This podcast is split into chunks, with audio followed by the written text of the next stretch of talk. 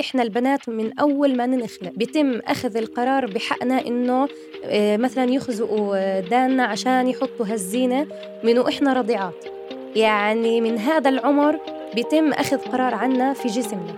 فما بالك موضوع الحمل؟ يعني أنا اللي بعرفه وسمعتها أنا في داني إنه إحنا جايين في الغلط. عمره ما كان إنجاب طفل حل لمشاكل بين زوجين. الأساس إنه الزوجين يكونوا أصلا متفاهمين عشان لما يبقوا يجيبوا واحد ثالث يفهموا ثلاثتهم على بعض. عم بتحرض الواحد إنه أصلا ما يشتغل على حاله ويحط كل أماله على ابنه إنه هو اللي يشيله بمكبره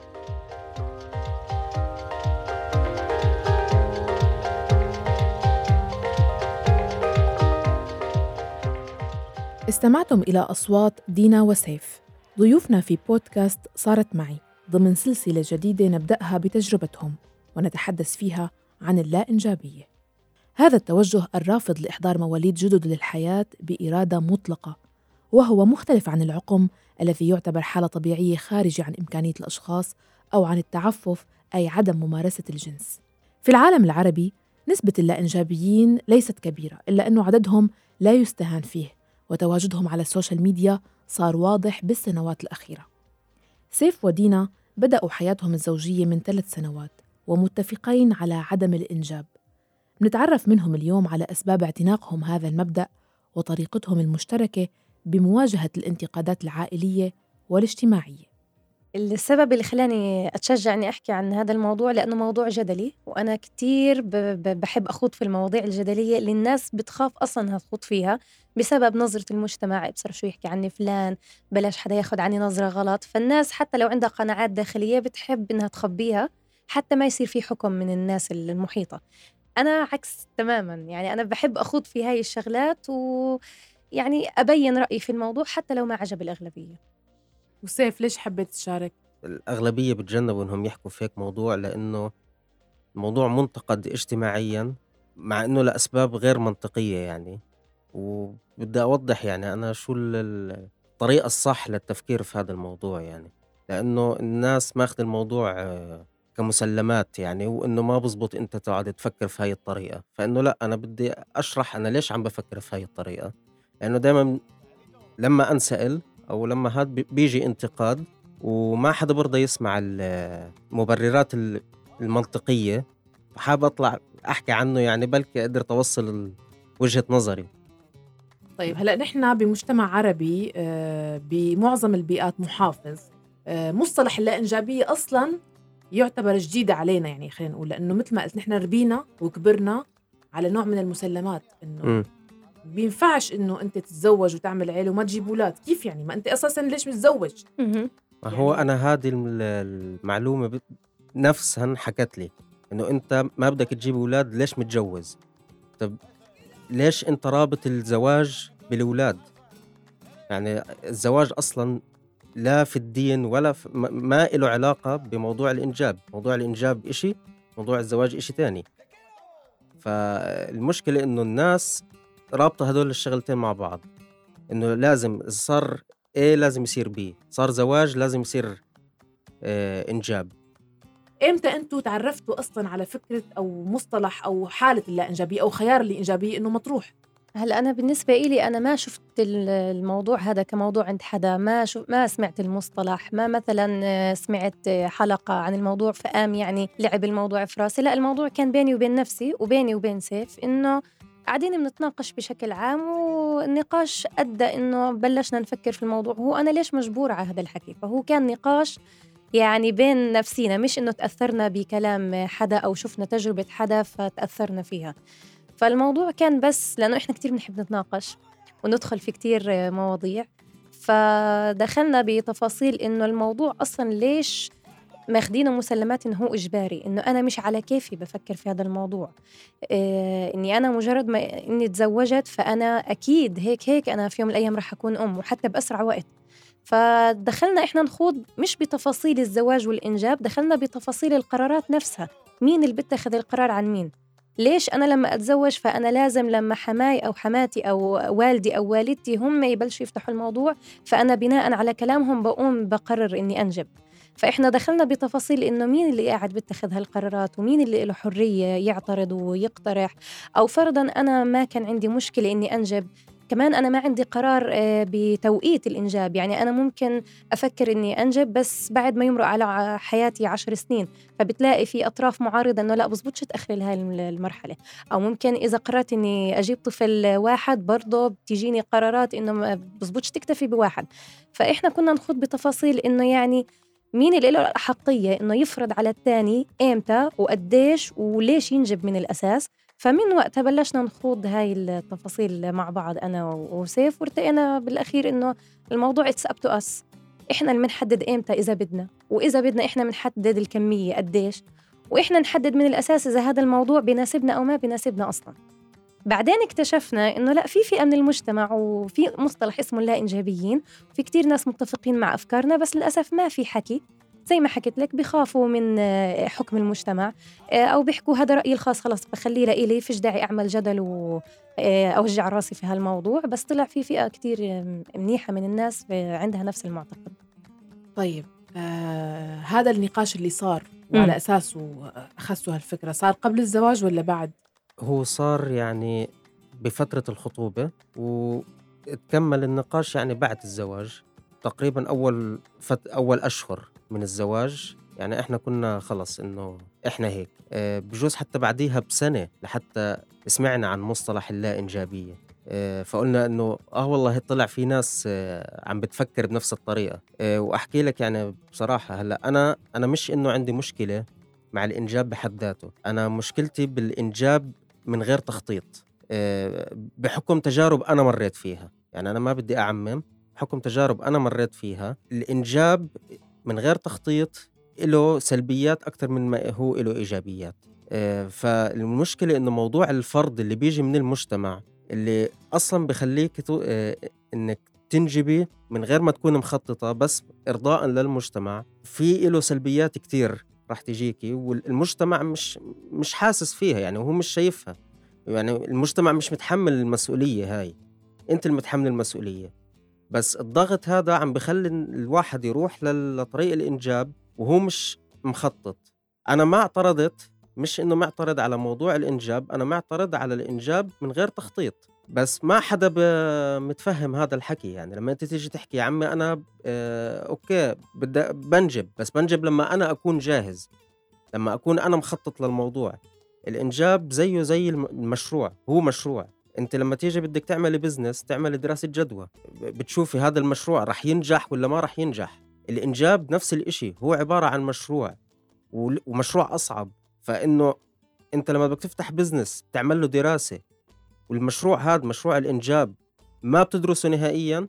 آه، يعني ب... يعني أنا كثير شفت تجارب ناس ووضعها المادي سيء. يا دوب بكون الواحد مكفي حاله هو ومرته وبنجبوا بعدين بقعدوا يشكوا فأنا ضد الإنجاب من غير تخطيط. أنا مش ضد فكرة الإنجاب اتقول ضد الإنجاب من غير تخطيط. طيب أنت بلشت حديثك معي عم تقلي إنه نتيجة تجارب شخصية. فينا ناخذ فكرة عن هالتجارب الشخصية؟ يعني أنا شُفت كيف إحنا يعني أنا إخواني كيف إحنا عايشين، كيف وضع أهالينا مع تربيتنا، كيف كانت الحياة بشكل عام، وقعدت أطلّع على الموضوع يعني إنه الشغلات السلبية اللي أنا كنت شايفها في في العيلة شو سببها؟ كحدا يعني بنظرة خارجية للموضوع اكتشفت إنه أحد الأسباب اللي اللي موصلة العيلة لهذا الطريق هم الأولاد نفسهم. إحنا. قعدت أفكر في الموضوع ك... كزوج كرب أسرة مش كابن. فإنه شو الإشي اللي, اللي مخلي إنه العيلة مش ماشي في الطريق الصح؟ في مشاكل في العيلة. لما اطلعت بنظرة زوج بنظرة رب أسرة بنظرة آه، أم وأب اكتشفت إنه الأولاد بشكل غير مباشر أدوا لمشاكل. السبب ما اجينا بناء على تخطيط. المشكلة إنه في في المجتمع دائما حاطين في بالهم إنه الولد تيجي رزقته معه. وهذا الإشي أنا بعتبره مش مش صحيح 100% المفروض إنه أنت قبل ما تعمل أي شغلة الرزقة في كل مجالات الحياة. في شغلك في زواجك في في, في الأولاد في كل مجالات الحياة. بس هذا لا يعني إنه أنت ما تخطط. إنه أنت ما تدرس الموضوع إنه أنت ما تكون جاهز ماديا نفسيا جسديا تكون جاهز لهذا الموضوع. يعني ربنا حكى لنا إنه ما نرميش نفسنا للتهلكة بنفس الوقت. فأنت المفروض تكون عارف أنت وين رايح. هل أنت جاهز ولا مش جاهز؟ أنت قلت إنه أنا قعدت أفكر وأشوف الموضوع من وجهة نظر الأب والأم واكتشفت إنه كثرة الأولاد هم اللي عملوا هالحالة من الشو. شو اللي صار معك لدرجة إنه أنت خليت يفتح عليك باب التفكير؟ إنه إحنا إحنا وصل فينا الحال إنه مش عيلة متكاتفة آه في كثير مشاكل. يعني أنا كنت على اطلاع ويعني آه كنت متضرر بشكل مباشر من المشاكل اللي تصير في العيلة. فلما قعدت أطلع على الموضوع يعني من من الخارج اكتشفت إنه في مشاكل كتير. ما كانت حتصير لو إنه كان في من الأساس كان في تفاهم بموضوع الإنجاب بموضوع الوقت بموضوع العدد بس الموضوع كان يعني يعني أنا اللي بعرفه وسمعتها أنا في داني إنه إحنا جايين في الغلط طيب ليش؟ طيب سيف هلا ممكن حدا يجي يقول لك لا في كتير عيال أعداد الأطفال فيها كبير نسبيا المشكلة مش بالأطفال نفسهم أو بكثرتهم بالأب والأم ما هي سوء إدارة. سوء إدارة. ما أنا بحكي لك من الأساس الموضوع لازم يكون في تخطيط. إذا ما في تخطيط أنت افتحي مشروع ما في تخطيط صح رح يفشل.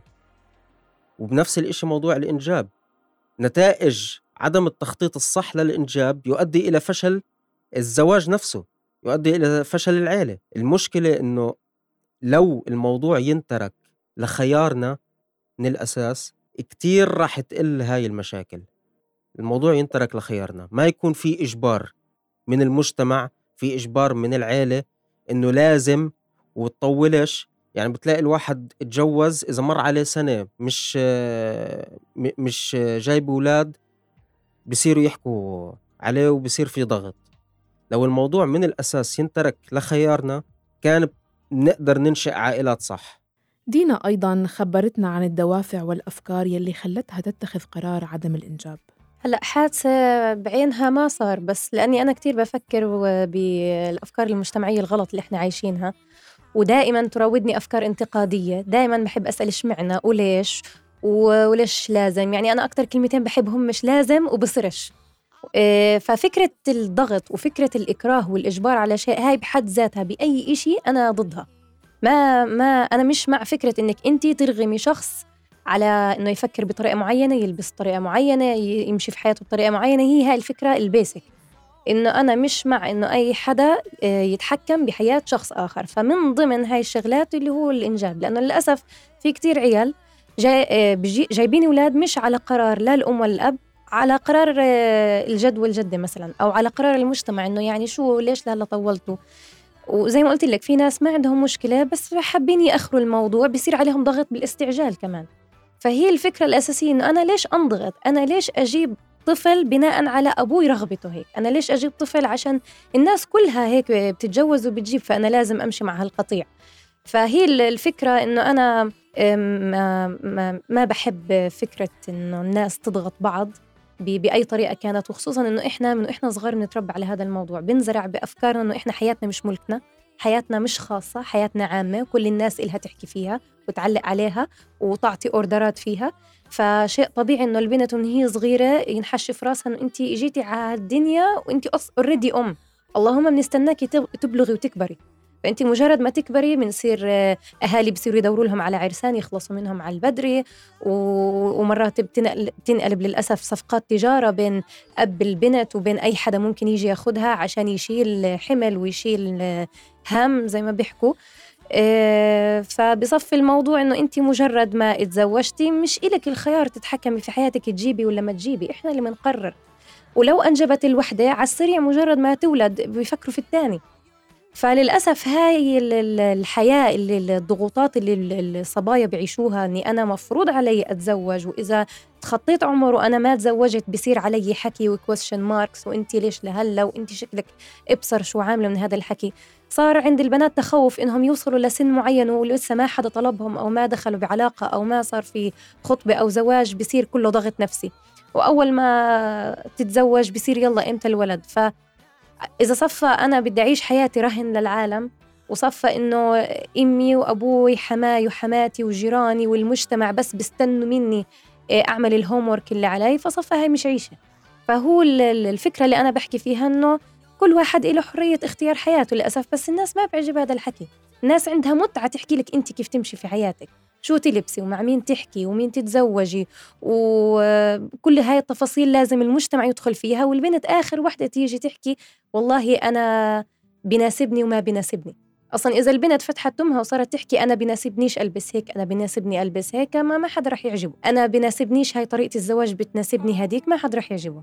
بحبوا البنات يكونوا مسيرات وماشيين على أوردرات عسكرية للأسف. يعني للأسف إحنا البنات من أول ما ننخلق من أول ما ننولد بيتم أخذ القرار بحقنا إنه آه، مثلا يخزقوا داننا عشان يحطوا هالزينة من وإحنا رضيعات. يعني من هذا العمر بيتم أخذ قرار عنا في جسمنا. فما بالك موضوع الحمل؟ ما بيتركوا الخيار للأسف للبنت. حتى لو مثلا صحتها لا تسمح لها ما بيسألوا. مش مش المهم أنت المهم إنك تجيبي الواجب اللي عليك إنك تنجبي طفل. فهذه الضغوطات النفسية اللي بتصير على الأم والأب إنه يخلفوا بأسرع وقت يخلفوا بكمية كبيرة يخلفوا من الأساس هي هاي المشكلة بحد ذاتها. أما حادثة معينة ما ما صار معي. سألتها عن العوامل يلي خلتها تمسك مفاتيح كل هالوعي الكبير بنفسها كمرأة ضمن بيئة محافظة وتقليدية يسيطر عليها النظام الذكوري والأبوي. هي أجت من كمية الضغوطات اللي أنا في كل مرحلة من مراحل عمري مش عارفة أخذ قرار بنفسي. إنه شغلة المسلمات هاي أنا بطيقهاش بحب أضلني أسأل. إيه، ما بحب أناقش موضوع وألاقي إنه الشخص اللي قدامي قد ما كان مثقف أو عامل حال مثقف أو قد ما كان دارس قد ما كان عنده شهادات. عند خطوط معينة بيحكي لك لا أنا هذا ما شهدنا عليه آبائنا يعني. إيه، باخدوا الدنيا بعباطة أو باخدوها حافظينها بصم. إيه، بحبوش يفكروا بحبوش يستفسروا عن الأمور إنه اشمعنا فهاي التساؤلات اللي كتير خلتني أدخل بتفاصيل انتقاد المجتمع وإنه أي أي خطوة بدي أخطوها في حياتي أنا بفكر بتناسبني تعجبني آه، بتأثر على غيري سلبا بتأثر إيجابا. فهاي اللي هذا هو المحرك أنا تاعي كيف أنا بفكر بهالتفاصيل. سألتهم أيضا إذا كان خيار عدم الإنجاب إجا عن طريق النقاش فقط أم حدا من بيناتهم كان ماخذ القرار وأثر فيه على الثاني هو كان الموضوع آه، من وراء النقاش. إنه كان حدا ماخذ القرار مسبقا 100% لا ما كان واضح الموضوع. كان التركيز أصلا على خطوة الزواج نفسها. بس بفترة الخطوبة وبنقاشاتنا اتطرقنا لهذا الموضوع. وبلشنا إحنا نفتح عقول بعض ولأنه إحنا كثير نتناقش كثير متفاهمين نحب ندخل بتفاصيل بدون ملل. آه، فوصلنا لهي النتيجة إنه فعلا إحنا مش مضطرين مش مضطرين نخلي حدا يجبرنا مش مضطرين نتأثر بكلام المجتمع ف let's go ahead. أما كان قرار لا أنا كنت من الناس اللي ما أخذتها مسلمات أنا إشي طبيعي في يوم من الأيام رح أكون أم إشي طبيعي. يعني ما كان حتى تفكير إنه معقول أنا إلي خيار معقول أنا إلي الخيار كمان أختار كم آه كم طفل لأنه طبعا إحنا من إحنا صغار حرام تحديد النسل وبصر شوف الفكرة مزروعة إنه ما بزبطش أنا أحدد إني أكتفي بطفل واحد أو طفلين. أو بزبطش إني آخذ قرار إني ما أجيبش أطفال نهائيا. هذا الفكر كان موجود عندي. بس الواحد بيوعى وبنضج وبتفكر وبتناقش وبتساءل فوصلنا لهي النتيجة. كيف بيردوا على نق أهاليهم وانتقادهم؟ هلأ أنا دائما بضلني أسمعها. يعني كل ما أحكي مع حدا دائما بسمعها. متى بدك تجيب لنا بيبي متى شو محوش لنا؟ ودائما بعيد وبزيد بنفس الحكي. ويعني وبحاول إني يعني أنهي النقاش يعني من غير ما أعمل حزازية أو إنه يحتد النقاش يعني بحاول أنهيه سلميا. فهو فيش مهرب يعني الحكي بدنا نضلنا نسمعه بس هو اللي مساعدنا شوية طبعا إنه إحنا قاعدين هون في بعد مسافة فإنه الواحد على التليفون يعني بيمشي وهذا بس لو كان في قرب يعني الضغط راح يكون طبعا أكثر وقد ما تحاولي يعني قد ما تناقشي قد ما تحكي وجهة نظرك راح يضل ينعاد الحكي. يعني والمشكلة كل مرة يعني بعطوك حجة يعني في حجج كتير. ولد يحمل اسمك وولد يورثك يعني دائما في في حجج شو ردك على كلمة ولد يحمل اسمك؟ بدي أقطع سلالة العيلة. يعني يعني أنا بحاول أرد على الحجج هاي شوي بطريقة يعني تكون مضحكة يعني اللي ما أعمل حزازية يعني في في الكلام. بالنهاية هو التليفون بسكره وخلاص انتهى الموضوع. آه، بس يعني بعد ما قطعت كل الحجج آخر حجة سمعتها إنه للذكرى. جيب ولد للذكرى. وأنا بحكي وأنا جايب برواز. وضفت من عندي كمان حجة بيسمعوها اللا إنجابيين كتير أيضا.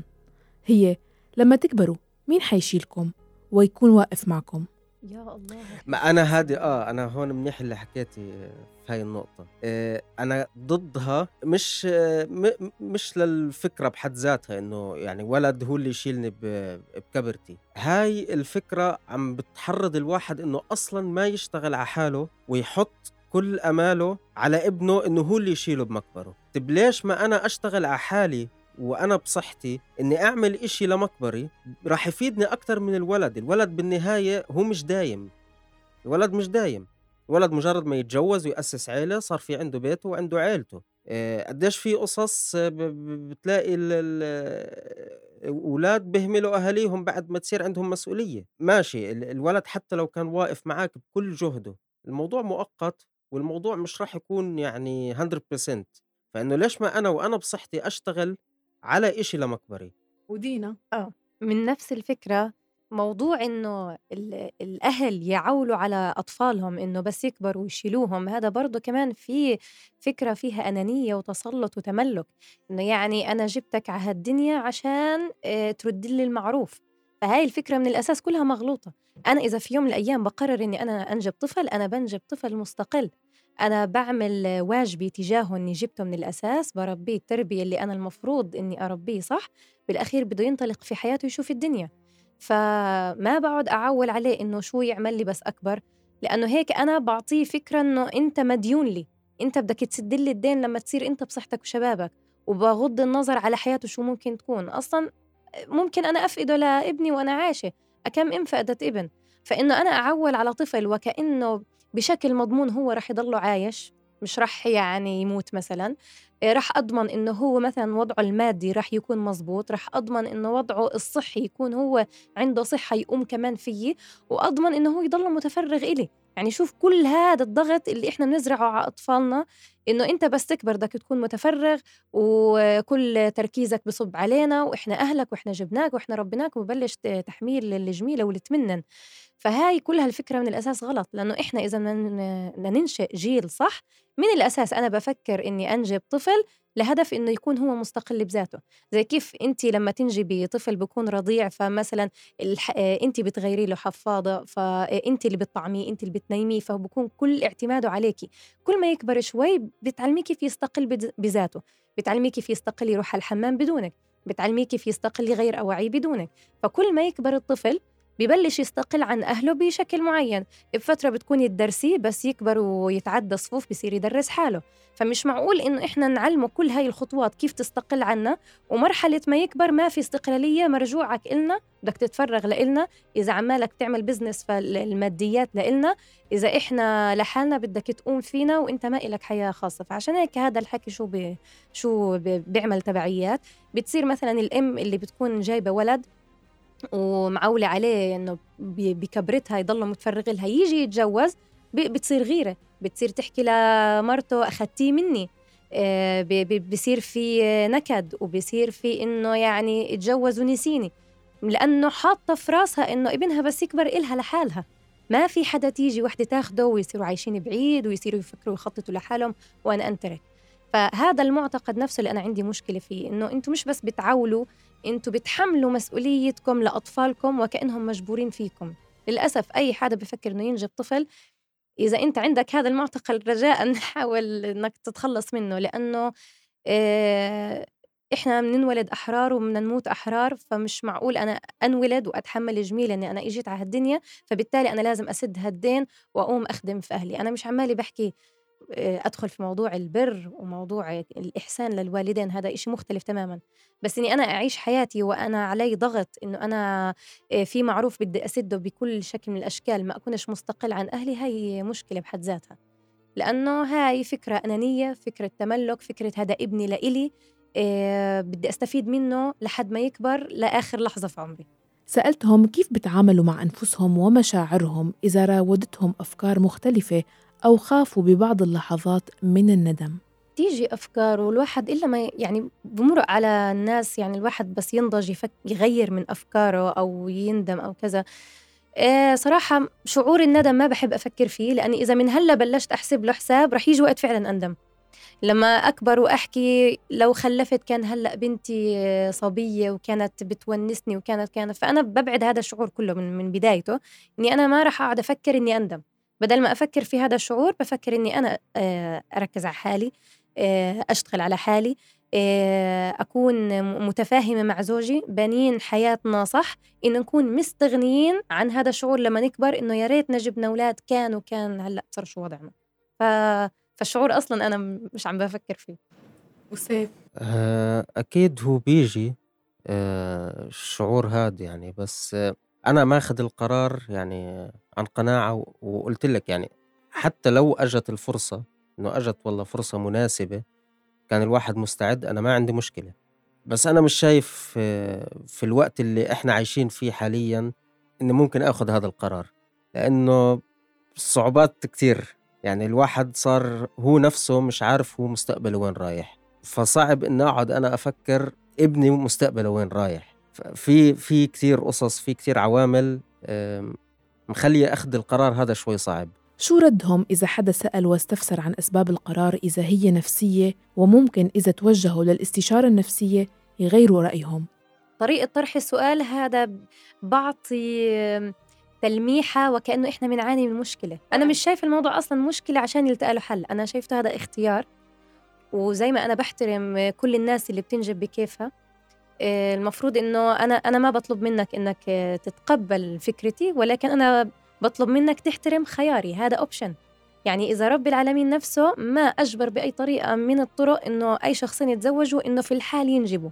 فأنا ما بدي شخص عادي يجي يطلع علي بنظرة ولا عاد ليش متجوزة؟ يعني ما أنت من أنت صغيرة مطلوب منك تكوني أم.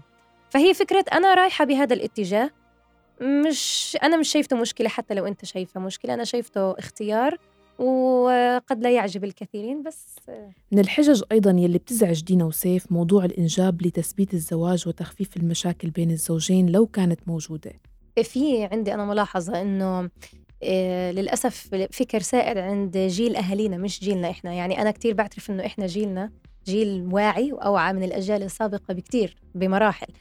فالفكر السائد عند أهالينا مثلا آه، حجة من الحجج إنه ليش الوحدة لازم تخلف؟ بلاقوا إنه عشان تثبتي عيلتك عشان تخففي مشاكل روحي خلفي ولد. أو إذا حست إنه زوجها عم ينفر جيبي ولد ربطيه. للأسف بيحكوا هالحكي والتجارب عكسية تماما. لأنه بفكروا إنه إنجاب الطفل هو حل مشاكل. عمره ما كان إنجاب طفل حل لمشاكل بين زوجين. الأساس إنه الزوجين يكونوا أصلا متفاهمين عشان لما يبقوا يجيبوا واحد ثالث يفهموا ثلاثتهم على بعض. مش مش معقول إنك أنت تجيبي رضيع لساته لا يعقل ولا يفقه يحل لك مشاكل أنت كناضجة مش عارفة تحليها. فالشيء الصح إنه من الأساس تكون العلاقة جذورها صح بعدين بنبقى نجيب فرد جديده على العيلة. وإذا أصلا هاي العلاقة أسسها كلها خربانة فالانفصال هو الحل. أما الإنجاب عمره ما كان حل مشاكل وكثير سمعنا عن قصص ناس انفصلوا وهم ختايرة وما أخذوا قرار الانفصال إلا بعد ما أمنوا أولادهم. الموضوع يعني دمر حياة شخصين لأنه من الأساس الموضوع ما ما كانش جاي بناء على تخطيط بناء على تفاهم. وعن توجه بعض الإنجابيين إلى تبني طفل موجود أساسا بالحياة وبحاجة رعاية. هلأ هو أحكي لك شغلة يعني هلأ إذا بدي أقعد أفكر زي ما بالحجة اللي بضل المجتمع يحكيها. إنه ولد صالح يدعو له. إذا أنا فعليا أنا عم عم بدور على الفائدة اللي بدها تجيني في الآخرة اللي بدور على الحسنات التبني أضمن لي إن إذا إذا هذا التارجت إني أتبنى أو إني أكفل يتيم أضمن لي إني أجيب هذا ال target. قديش الواحد يعني بتذكر أبوه ولا أمه بعد ما يتوفوا قديش الواحد بتذكرهم؟ إحنا للأسف إحنا ما بنتذكر موتانا إلا في الأعياد. ف... فإذا إذا أنا بدي أمشي في target ولد صالح يدعو له لا أنا أتكفل يتيم راح أضمن الموضوع أكثر الفكرة إنه لما يتخذوا هذا الجانب من هذا الحديث إنه أنا جايب ابني عشان يدعو لي أولا زي ما حكيت إنه هم ضامنين مثلا إنهم يموتوا قبل أولادهم هذا ما في ضمان ممكن ابنك يموت أول. ثانيا لو كان ابنك صالح وإنت متت قبليه وهو ضل عايش رح يوصل يوم أخرته هو يموت فهاي إذا كانت الدعوة مستمرة رح تنقطع. فمن ال... يعني هو مش إشي مضمون مدى الحياة. بس ممكن وبعدين ولدك أول ما تجيبه هاي مسؤولية. ففي محاسبة على هذا الموضوع. بس إنك تكفل طفل آخر آه، تطلعه من حياة مزرية تأمن له آه، عيشة كريمة إنت أصلا مش مطلوب منك إنك تروح تدور على أطفال وتكفل. بس إذا إنت عملته يعني أكيد عند ربنا هذا شيء عظيم. بس ابنك اللي من لحمك ودمك بتبلش فيه مسؤولية في حساب على تربيتك. ف... فإذا في ناس بتفكر زي ما حكى سيف إنه بتاخدها من ناحية حسنات من ناحية أجر من ناحية رضا من رب العالمين ممكن أنا أروح على ال safe side أكتر إني أتكفل بشخص أنا بالأساس مش مسؤول عنه وأتكفل مثلا تعليمه أو أتكفل صحته أو اتكفله كله إني أحطه عندي وأربيه وأعيشه عيشة كريمة وبالنهاية هذا اللي فعلا لما يكبر هو اللي اللي راح يدعيني إنه راح يدعي لي في كمان بس ملاحظة كمان برضه كنت أحكي عن الفكر السائد عند اهلنا للأسف إمياتنا والستات زمان كثير بيحبوا يشتغلوا على العاطفة اللي عند البنات. يعني لما تيجي وحدة بدها تجوز بنتها وتصير تقنعها إنه تخلف بتصير تلعب عليها على العاطفة. فلما تحكي لها آه، جيبي ولد عشان ما يهربش مثلا آه، عشان ما يطلعش على غيرك تصير تحكي لها لازم تشعري بشعور الأمومة وكأنه فرض إنه هذا الشعور أشعره. فكتير في لعب على الجانب العاطفي لدى الصبايا.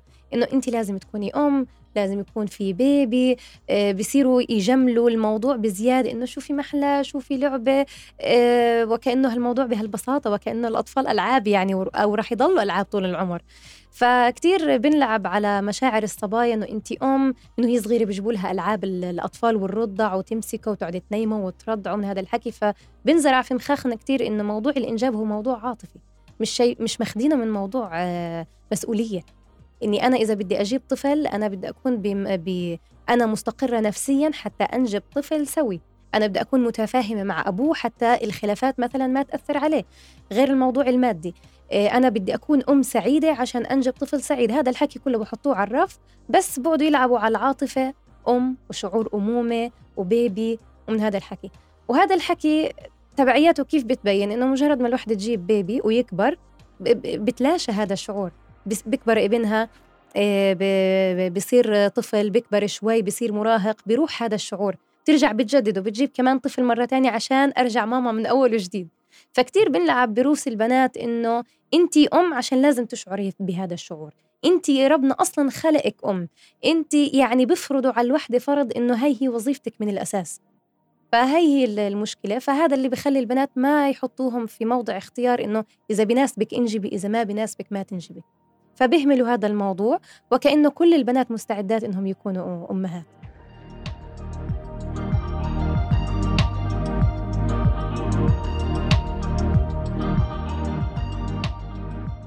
نفسهم أهالينا اللي عم بيجبرونا آه، ودائما آه، بشدوا علينا في موضوع الإنجاب هم نفسهم روح اسأليهم لو رجع فيكم الزمن بتجيبوا أولاد؟ بحكوا لك ما متزوجش متناقضين بشكل مش طبيعي. وأنا بحكي لك يعني إحنا نفسنا مش عارفين وين مستقبلنا مش عارفين الدنيا وين مختنا. ف... فكيف أنا بدي أعرف ابني اللي بدي أجيبه وين شو مستقبله؟ أصلا الأهالي ما بيفكروا بهاي الناحية يعني لما تيجي ل... لأي حدا إنه جاب طفل تخطيط ولا من غير تخطيط؟ رح تحكي له هل أنت مثلا فكرت في مستقبل ابنك ولا رح يجاوبك شيء لأنه رح يعتبر إنه لأ هذا واجب منزلي هذا هوم أنا لازم أجيبه و... ويجي على اللي يجي عليه. يعني إحنا عمالنا نطلع بناحية إذا إحنا نفسنا مش عارفين الدنيا لوين مختنا. كيف نجيب أولاد وده يكون قلبنا وأعصابنا عليهم لوين الدنيا ده توديهم؟ في قسم كتير من الناس أصلا ما بتفكر بهالناحية. هي بتفكر إني أنا مهمتي أجيب ولد ويصير فيه اللي يصير فيه. عشان هيك ما اكثرهم الناس اللي بتخلفوا يعني زي ما آه آه بدي أحكي المصطلحات زي ما بنحكي عنها خلفوا زت آه. وللأسف آه كثير موجود المنتشر الموضوع. آه، أنا في شغلة كتير كانت ضلها تنحكى لي اللي هي شغلة إنه الولد تيجي رزقته معه. اللي, اللي حكاها شوي أنت فكر فيها شوي بشكل منطقي. الرزقه عبارة عن إيش؟ راح تكون. أنت أكيد مش راح تفتح الباب تلاقي شنطة مصاري قاعدة بتستنى فيك. الرزقه راح تيجي عبارة عن شغل. تمام؟ بس الشغل هذا في له نتائج سلبية على صحة الواحد. إحنا قديش اهالينا بتلاقي الأب غايب عن عيلته. طول النهار وهو بيشتغل. ما بيشوفهم إلا بال... بال weekend يعني إذا كان في weekend آه، بالآخر ألو... الولد بده وجود أبوه.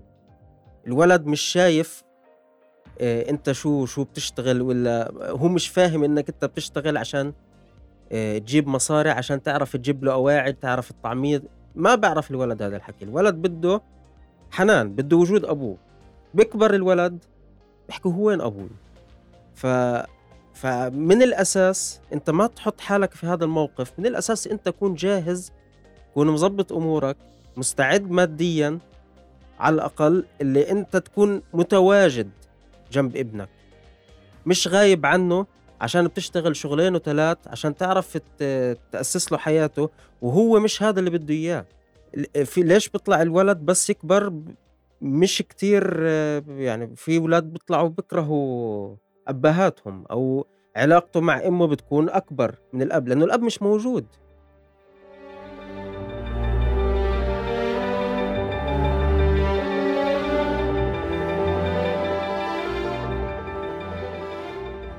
في ناس مثلا لما تيجي تخاطبيهم تحكي لهم إنه أنا هذا اختياري هيك اعتقادي هيك قناعتي بيجي بيحكي لك حرام عليكي تحكيش هذا الحكي بلاش ربنا يعاقبك لقدام لما يصير بدك تخلفي ما يبعث الكيش وزي كأنهم هم عارفين ربنا كيف أشكال العقوبات اللي بيبعتها وكأنه ماخذين الموضوع تحصيل حاصل إنه إذا ربنا ما بيوهب حدا طفل فإنه هذا هو عقاب له عشان بالسابق كان عنده اعتقاد إنه هو مستغني أو مش حابب ينجب طفل. طريقة التفكير هاي جدا مستفزة.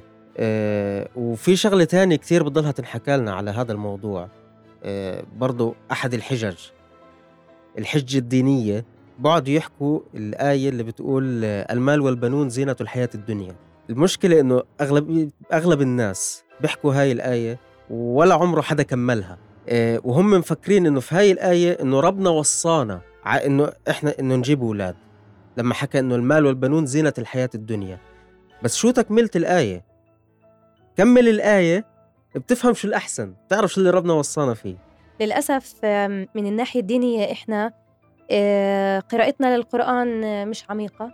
بنحبش نفهم ربنا شو بيحكي بس بنحب نحفظ هيك حفظ وخلاص.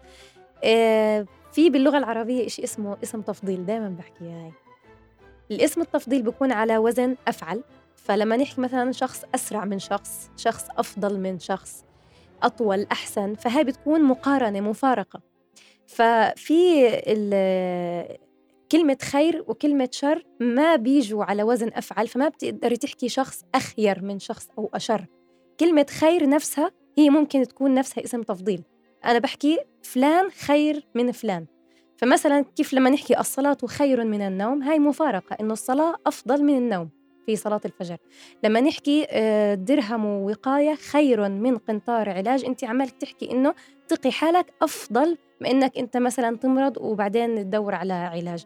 ففي الآية اللي ما الناس بحبوا يكملوها ومفكرينها توصية من توصيات ربنا اللي هي المال والبنون زينة الحياة الدنيا هون بوقفوا.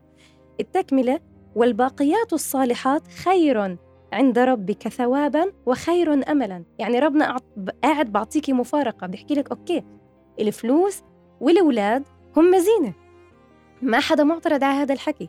لكن عند رب العالمين الباقيات الصالحات وربنا كمان وصفهم بالباقيات. في القرآن الكريم دائما بنحكي آه، ربنا بيحكي الذين آمنوا وعملوا الصالحات. كثير تكررت هاي الآية قديش ربنا بيهمه الأعمال الصالحة. في هاي الآية أجت بوصف الباقيات الصالحات لأنه أعمالك الصالحة بتضلها باقية أثرها في الدنيا وأجرك عليها في الآخرة. فالباقيات الصالحات خير فهي أفضل من الفلوس وأفضل من الأولاد عند ربك طبعا.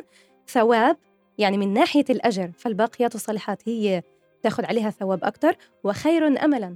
لأنه في كتير ناس بخلفوا لأنهم متأملين زي ما حكينا معولين على أطفالهم. متأملين من أطفالهم مثلا يحققوا أشياء هم ما قدروش يحققوها. متأملين من أولادهم يطلعوا بصيغة معينة مثلا.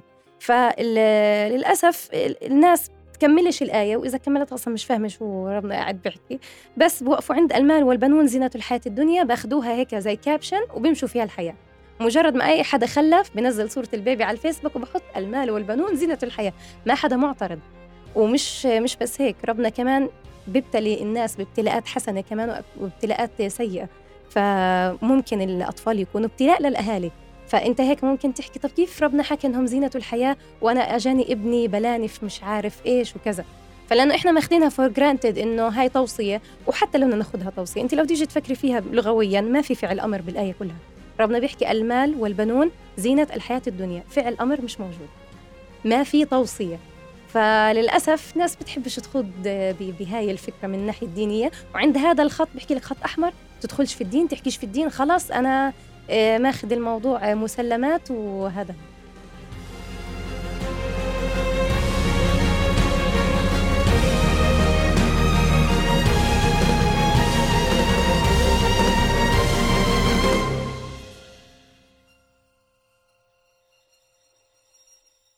في الحلقات القادمة من بودكاست صارت معي سنستمع لتجارب وآراء أخرى حول اللا إنجابية للمشاركة أو الاستفسارات تواصلوا معي عبر الواتساب 00 971 568 531 592 لوقتها ضلوا بخير واسمعونا دايما من خلال موقعنا أخبار الآن دوت نت وجميع منصات البودكاست. بالإعداد والتقديم أرافقكم دائما. أنا مها فطوم. إلى اللقاء.